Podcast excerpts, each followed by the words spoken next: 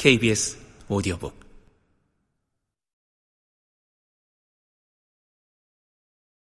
일부 최초의 인간은 무엇을 만들었을까? 원시의 도구와 재료 이야기. 도구가 만든 격차. 있는 자 대 없는 자.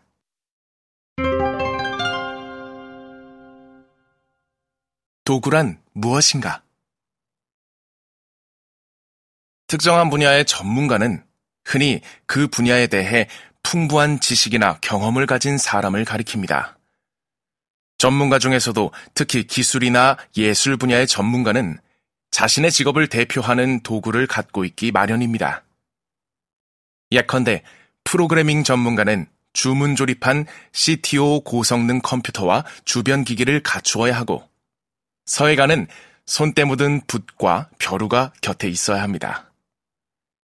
사진가는 여러 종류의 렌즈와 카메라를 늘 챙기고 주방장에게는 크고 작은 칼 여러 개와 숫돌 세트가 필수입니다. 이처럼 전문가들은 각자 자기만의 도구를 갖고 있습니다. 그리고 다른 사람이 허락 없이 자신의 도구에 손을 대면 무섭게 돌변하곤 합니다. 도구가 곧 자신인 듯 말이죠. 이론을 넘어 실전의 영역에서는 아무리 전문가라고 할지라도 적절한 도구가 없다면 속수무책입니다. 잘 갈무리된 도구는 전문가가 자신의 분야에서 특별한 전문성을 발휘할 수 있게 돕는 무기나 마찬가지입니다. 그러니 도구가 곧 자신이 되는 것입니다. 이것은 우리 인간이 지난 수백만 년 동안 꾸준히 도구를 발전시킨 결과입니다. 필트 다우닌 1911년부터 15년 영국 서색스주 필트다운에서 발견된 화석 인류. 두개골과 아래턱뼈 조각이 나왔다. 그러나 이 표본이 인류의 진화 과정과 동떨어져 있다는 의문이 제기되었고 1948년 불소연대 측정을 통하여 인간의 화석과 오랑우탄의 두개골을 짜맞춘 것으로 판명되었다. 20세기 초에 세계를 깜짝 놀라게 했던 화석 발견이 날조된 사기극이었음을 밝힌 저명한 고고학자 케네스 오클리는 일찍이 그러한 점을 간파하고 인간, 도구를 만드는 자라는 고전을 남기기도 했습니다. 인간은 언제부터 그리고 어떤 이유로 도구를 사용하기 시작했을까요? 이 막연한 질문에 대한 답은 인간 이외의 동물은 도구를 어떻게 사용하고 있는지 관찰하면 찾을 수 있을 듯 합니다. 해달은 딱딱한 조개 껍질을 바위에 두드려서 깨먹습니다. 때로는 가슴에 조개를 올려놓고 마치 망치질하듯 돌로 내려치기도 합니다. 다만 해달은 돌을 주워서 사용할 뿐이지 쓰기 좋게 가공하지는 않습니다. 해달보다 지능이 높은 영장류 침팬지는 좀 더 도구다운 도구를 사용하는 것으로 알려져 있습니다.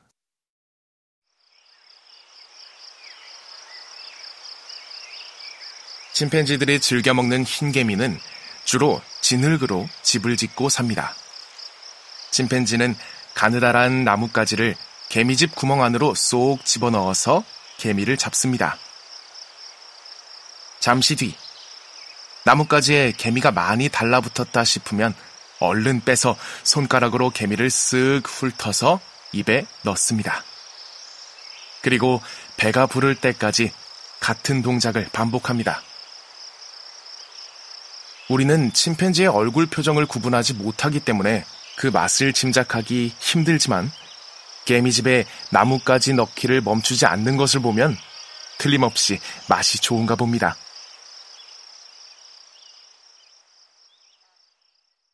침팬지는 완력으로 개미집을 무너뜨릴 수 있지만 개미굴에 나뭇가지를 집어 넣는 편이 훨씬 효율적이라는 사실을 알고 있습니다. 게다가 개미를 더 많이 잡아먹기 위해서 나뭇가지의 중간중간에 이빨 자국을 내거나 침을 묻히는 등 계속해서 도구를 정비합니다.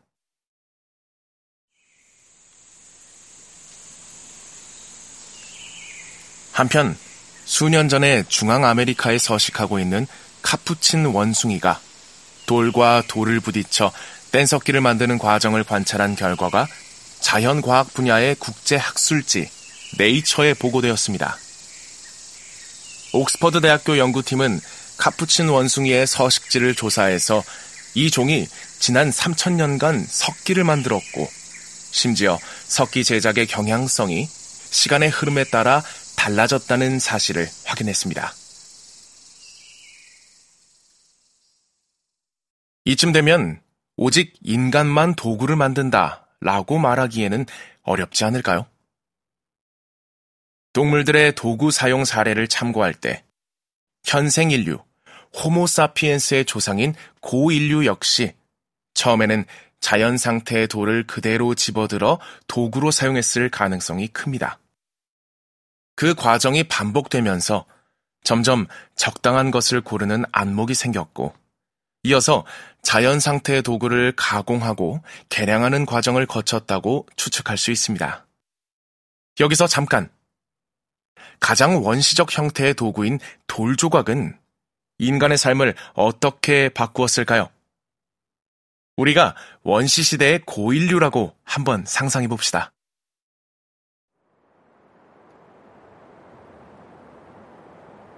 여러분은 초원을 걷다가 방금 전에 죽은 커다란 들소를 발견했습니다.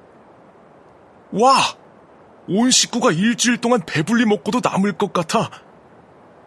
그런데 만약 여러분이 맨손이라면 어떻게 이 커다란 소를 집으로 옮길 수 있을까요? 여러분은 겉가죽도 찢지 못할 것입니다. 소가죽으로 만든 신발이나 가방이 얼마나 질긴지를 떠올리면 어느 정도 감이 올 것입니다. 반대로 여러분의 손에 날카로운 돌 조각 하나가 들려 있다면 어떨까요? 즉시 가죽을 가르고 뒷다리와 갈비뼈에 붙은 고기 덩어리를 잘라서 들쳐매고 집으로 돌아와서 가족들과 배불리 나누어 먹을 것입니다. 길을 가다가 사자무리가 먹다 남긴 사슴을 발견했다면요? 돌조각이 없다면 동물의 질긴 힘줄과 단단한 뼈는 그림의 떡에 불과합니다. 그렇지만 여러분의 주먹보다 조금 큰 돌멩이 하나만 있으면 죽은 동물이 사체에서 고기로 바뀝니다.